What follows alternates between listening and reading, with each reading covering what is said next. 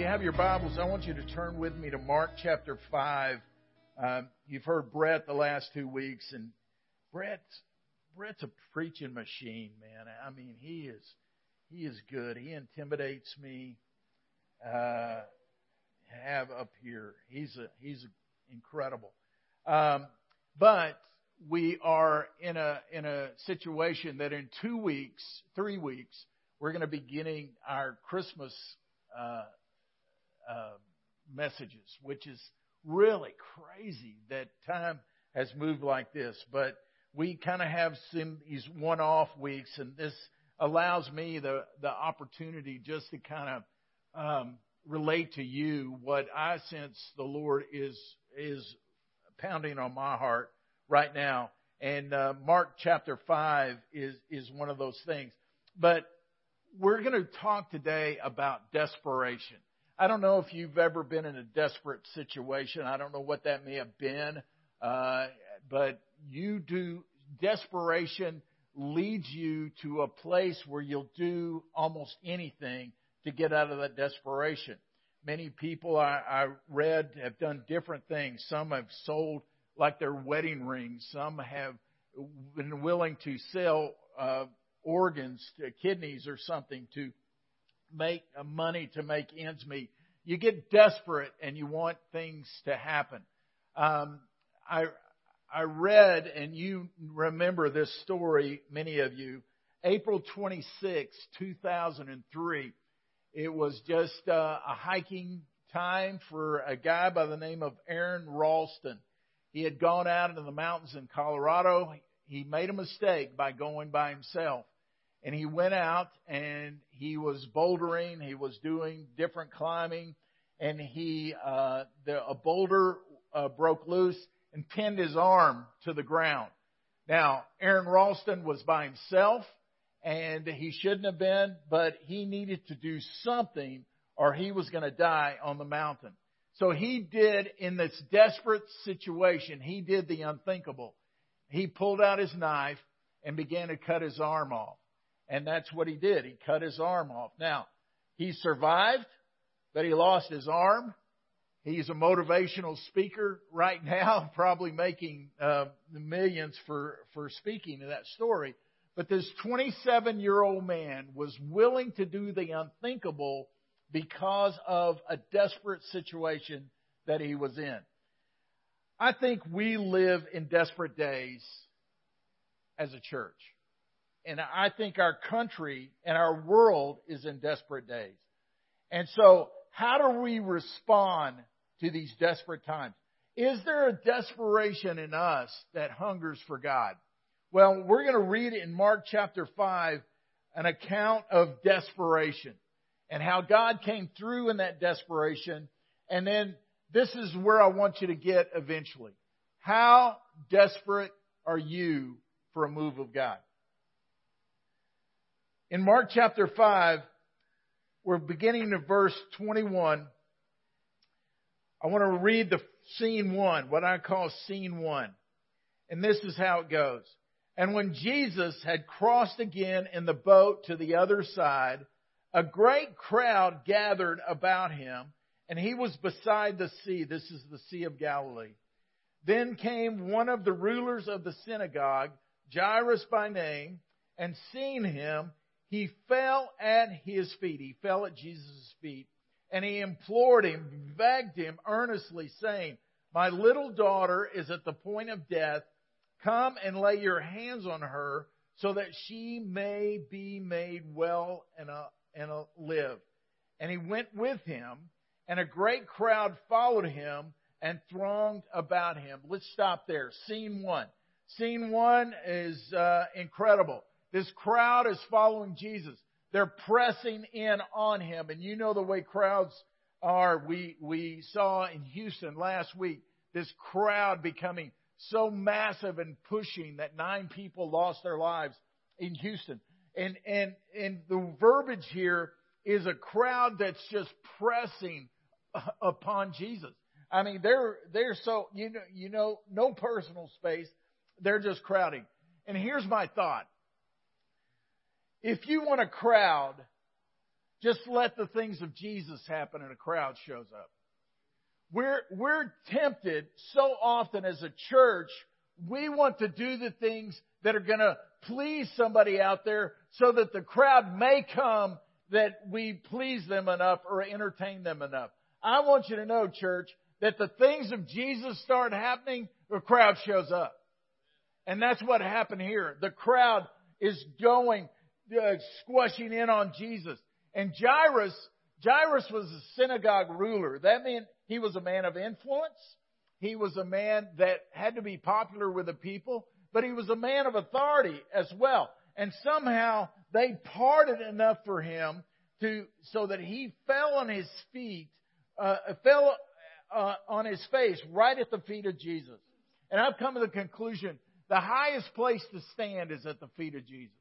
And that's where he was. He fell at the feet of Jesus and he starts giving him the story that his daughter, we're going to find out in a minute, she's 12 years of age, and a, and a young, young lady became a lady at the age of 12, and this is where she is. And she has a disease. We don't know what the disease is, but it's at the point of death. And so at the feet of Jesus, he begins to recount about how much he needs Jesus right now. And he needs him so bad that he's imploring him, he's begging him to do anything he can to come and help him. And and knowing this is this is where the radical desperation takes place. There's a good chance the religious leaders he's going to catch their wrath because they don't like Jesus anyway. Also, he can lose his job because of that. He's so desperate, he's willing to come almost to the other side to see Jesus to get him to heal his daughter. And it would not be popular. It would not be popular with the religious leaders. So this is a risk that he's there. But isn't it interesting that desperation will lead you to do strange things? And his humility um, is part of that approaching Christ. I want you to know that desperation reaches the heart of God. It reaches the heart of God.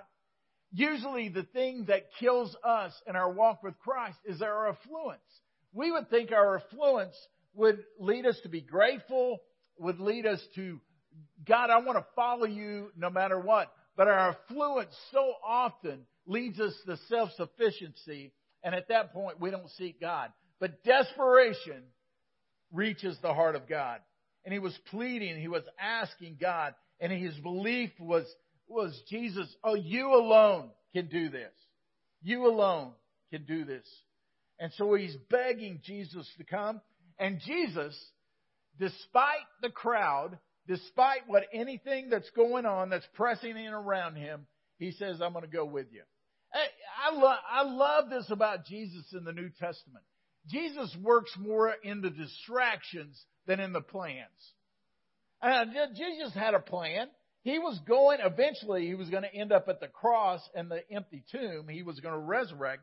But yet, day by day, he saw the Father in the distractions and he was willing to leave the crowd to go meet with the one.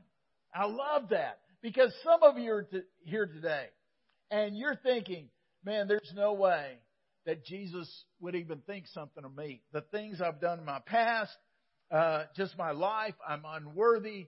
Uh, there's no way. I want you to know He's willing to leave the crowd for you. He's willing to leave the crowd for you today. He, I think He's waiting sometimes just for our hunger to turn to Him. Scene one. Now we got scene two, beginning in verse 25. And there was a woman who had a discharge of blood for 12 years and who had suffered much under many physicians and had spent all that she had and was no better, but rather grew worse. She had heard the reports about Jesus and came up behind him in the crowd and touched his garment. For she said, and the, and the verbiage here is over and over. She's repeating this. For she said, if I touch even his garments, I will be made well. And immediately the flow of blood dried up, and she felt in her body that she was healed of her disease. And Jesus, perceiving in himself that power had gone out from him, immediately turned about in the crowd and said, Who touched my garments? And his disciples said to him, You see the crowd pressing around you, and yet you say, Who touched me? And he looked around to see who had done it.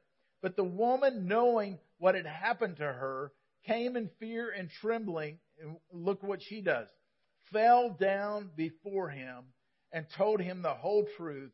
And he said to her, Daughter, your faith has made you well. Go in peace and be healed of your disease. Notice she found herself at the same place that Jairus was at the feet of Jesus. And if you go back to the beginning of Mark chapter 5, there was a demon, demonized man who was in the Gadarene tombs that, that he ran wild there. And when Jesus showed up, he was at the feet of Jesus. Let me tell you, there's something about being at the feet of Jesus where things happen. And Lord, humble us to be those kind of people. But here's this woman. Because of, of the blood disease, the blood situation that she has, she was considered unclean. She could not uh, participate in, in worship. She was considered unclean. She was an outcast. She was lonely. She was hopeless. She probably was broke. She was embarrassed and she was unworthy. That's the way she was. It, it described, in describing her, some of you may feel the same way. 300 people in this room and you're, you're feeling alone. You're feeling hopeless. You're feeling, does God even care? Does anybody really care what's going on in my life? I want you to know you can't run from God. He sees it and He loves you in the midst of where, where you're walking right now. He wants to care for you. And she heard about Jesus. And just the hearing that, see, that's our responsibility is to put Jesus out there so that people will hear about Him. And she comes in desperation and she touches and is healed. I want you to see a picture. This is uh, when we we've been to Israel a few times, and in Magdala, which uh, is Mary Magdalene, is is from Magdala, and there's a Catholic church in Magdala, and and this painting is huge there. Some of you have been. I mean, it is huge, uh, and this is just a, a picture, a print of that. And notice you, you look at this picture, it was about a Spanish artist, and the picture is really kind of weird because it's just the feet. Obviously, you're thinking in a church, this is the feet of Jesus. There's tons of feet around there. But notice the hand. Notice the hand reaching through these feet in this crowded scenario and just touching the hem of Jesus' garment. This is called the encounter and it's an incredible painting. It, it moved all of us when we saw it because you see that one hand that, that she's doing the only thing she can to get to the hem of the garment is to reach among these feet and she's healed. And, and that picture says so much about the power of Christ and what he's willing to do. Nothing is hidden from her. And that one touch freed her from her suffering and her plague and her scourge that she was under. And notice, Jesus noticed. Uh, you know, it, it's just kind of weird. When you're in a crowd, uh, you know, you, you if you've ever traveled somewhere where they have subways and everybody's crammed in a subway and there's no personal space, you know, you feel a lot of stuff, but man, you just don't feel what Christ felt because he felt the power go out from him in the midst of all these people cramming in upon him. And he felt that. And he turns and who touched me? And the disciples, the disciples were just like us. They, they don't have a clue sometimes. They, they just said, uh, man, all these people, who touched you? That's a ridiculous question. But he turns and this woman is uh, face down at his feet and he says, Daughter, arise. You've been made whole. Now, here's the interesting thing the word be made whole there is not just her physical, but it was her mental, her emotional, her spiritual. She was holistically made well. You see, sometimes a physical healing is really not what somebody needs. What they need is their emotions. They need their mind. They need their soul and their spirit to be made whole. And that's what Jesus did in touching, uh, in this woman's touch of him. And he said, You know, you are made whole. She was made completely whole. No more embarrassment. She confessed and, and no more embarrassment. Now we got scene three. Scene three takes us back to the continuation of scene one. Verse 35. While Jesus was still speaking, there came from the ruler's house some who said, Your daughter is dead. Why trouble the teacher any further? But overhearing what they said, Jesus said to the ruler of the synagogue, Do not fear, only believe. And he allowed no one to follow him except Peter and James and John, the brother of James. They came to the house of the ruler of the synagogue, and Jesus saw a commotion, people weeping and wailing loudly. He's seeing the despair. He, he's seeing the desperation in these people. A commotion is happening. They're weeping, they're wailing loudly because they think the little girl is dead.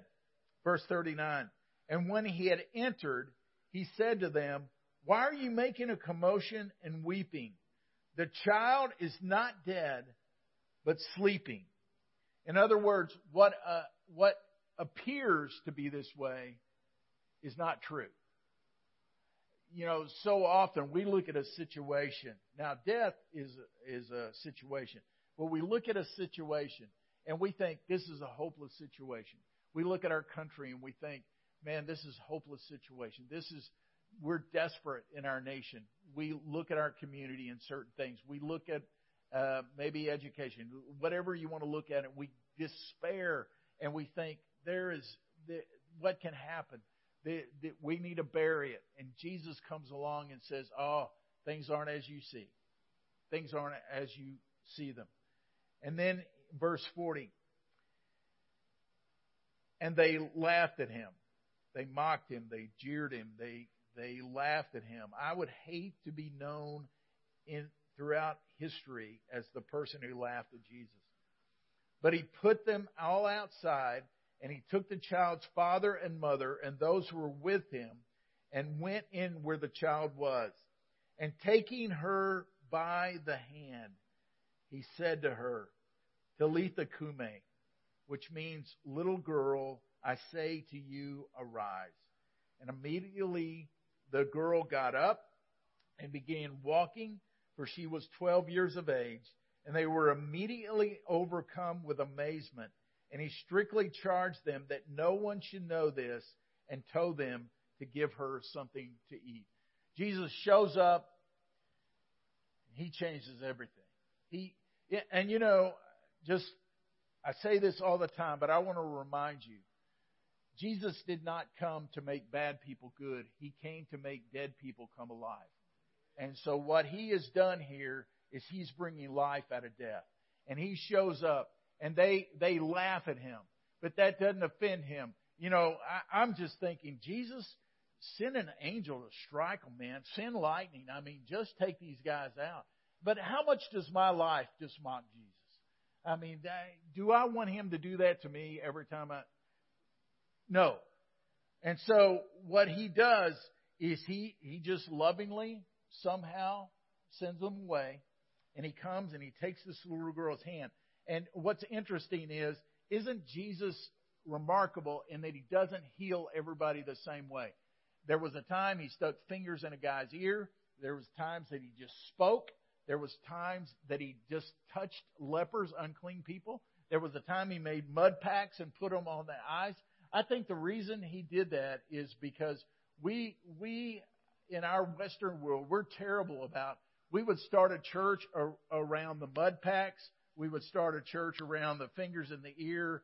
We would start a you know speak just speak the word kind of thing. That's the way we're wired. But he takes gently this little girl's hand and he speaks to her in Aramaic, the, the native language, Talitha cum, little child arise. and there she was. And he says, Feed her. And it's just amazing how he showed up in this desperate time that he was there for them. He drew close to the little girl. He touched her and he gently spoke to her and he raised her up. Man, in desperation, a desperate plea of a father reached the heart of God and he, and he changed things.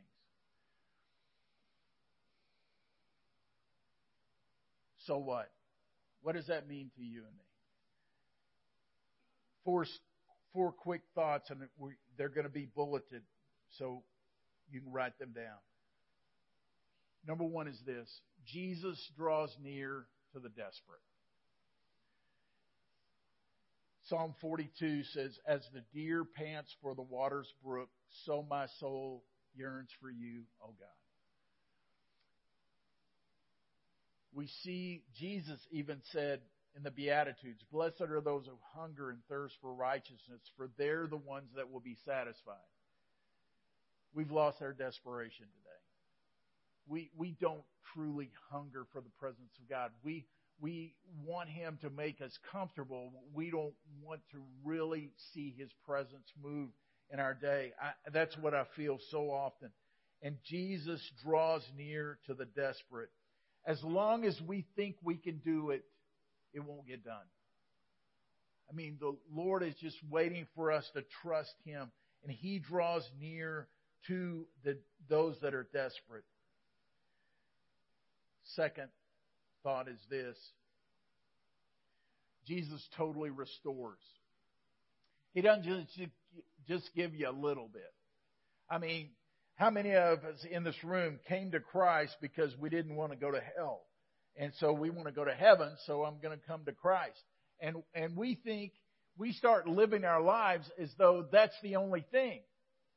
And He's given us His Holy Spirit as a guarantee, and He wants to bring you full health and restoration today as you walk with Him.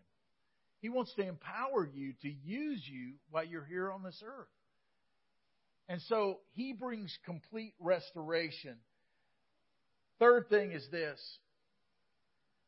Jesus wants, to, wants us to know the power of confession. He had compassion on this lady who had the issue of blood. And she's there on her face before him at his feet, the best place to be. And she starts confessing, I'm the one that touched you. You know, Jesus knew that. He said, Who touched me? And he just had to turn around and he saw her. But yet, how many times do we think we can hide things from the Lord? I can hide that. He won't know that. Really? Is that how small our God is? He knows it. He knows the motives. He knows everything in that. But He's a God who restores, and there's power in confession. And maybe today you're confessing your need for Him today. And then the fourth thing is this Jesus longs to show intimacy and compassion upon His creation. He longs to show. I mean, we sometimes think that God is like we are. And, and I say that in a ridiculing way towards myself. We think he's stingy like us. We think he is conditional like us. We think all these things. But God is beyond that. He longs to pour his mercy and his compassion and his grace upon his people. So if you're here today and you're thinking, I'm not worthy, none of us are worthy. He doesn't do it because you're worthy. He does it because he loves you. And he wants to pour himself out on you. But as I wrap this up, here's where I'm wrestling. I think we live in desperate times as a nation. We look back over the past two years. We've uh, we've we've been in these desperate times, whether it's the COVID or whether it's racial issues or whether it's uh, political uh, system, whether it's school system, whatever. And we see these things, and we live in desperate times. And Vance Havner, an old pastor, said this. He said, the tragedy of our time is that the situation is desperate, but the saints are not. And, and, and so we live in desperate times. And I think we're looking to the government to, to solve it. We're looking to people to solve it. We're looking for other things to solve it instead of getting desperate for a move of God. And we need a move of God in our day. We need to see Him and we, he, the, our community needs to see people that are in love with Him. The scriptures tell us that judgment begins with the household of God. We cannot expect the government, we cannot expect anybody else but other than the church to begin with the church to begin desperate for a move of God. And that's where my heart is today. And and it begins, yes, it begins with the church, but each of us as individuals make up the church. And we become desperate. God, we need you. We need you. I've dealt with people, Pam and I have dealt with people before, and we're just wondering how low can you go? How low can you go? You know what I'm saying? I mean, they just shoot themselves in the foot and they do it again.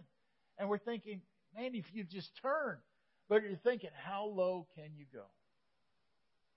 And I think the Lord may be saying, how low can you go? We want to go low enough to be at the feet of Jesus.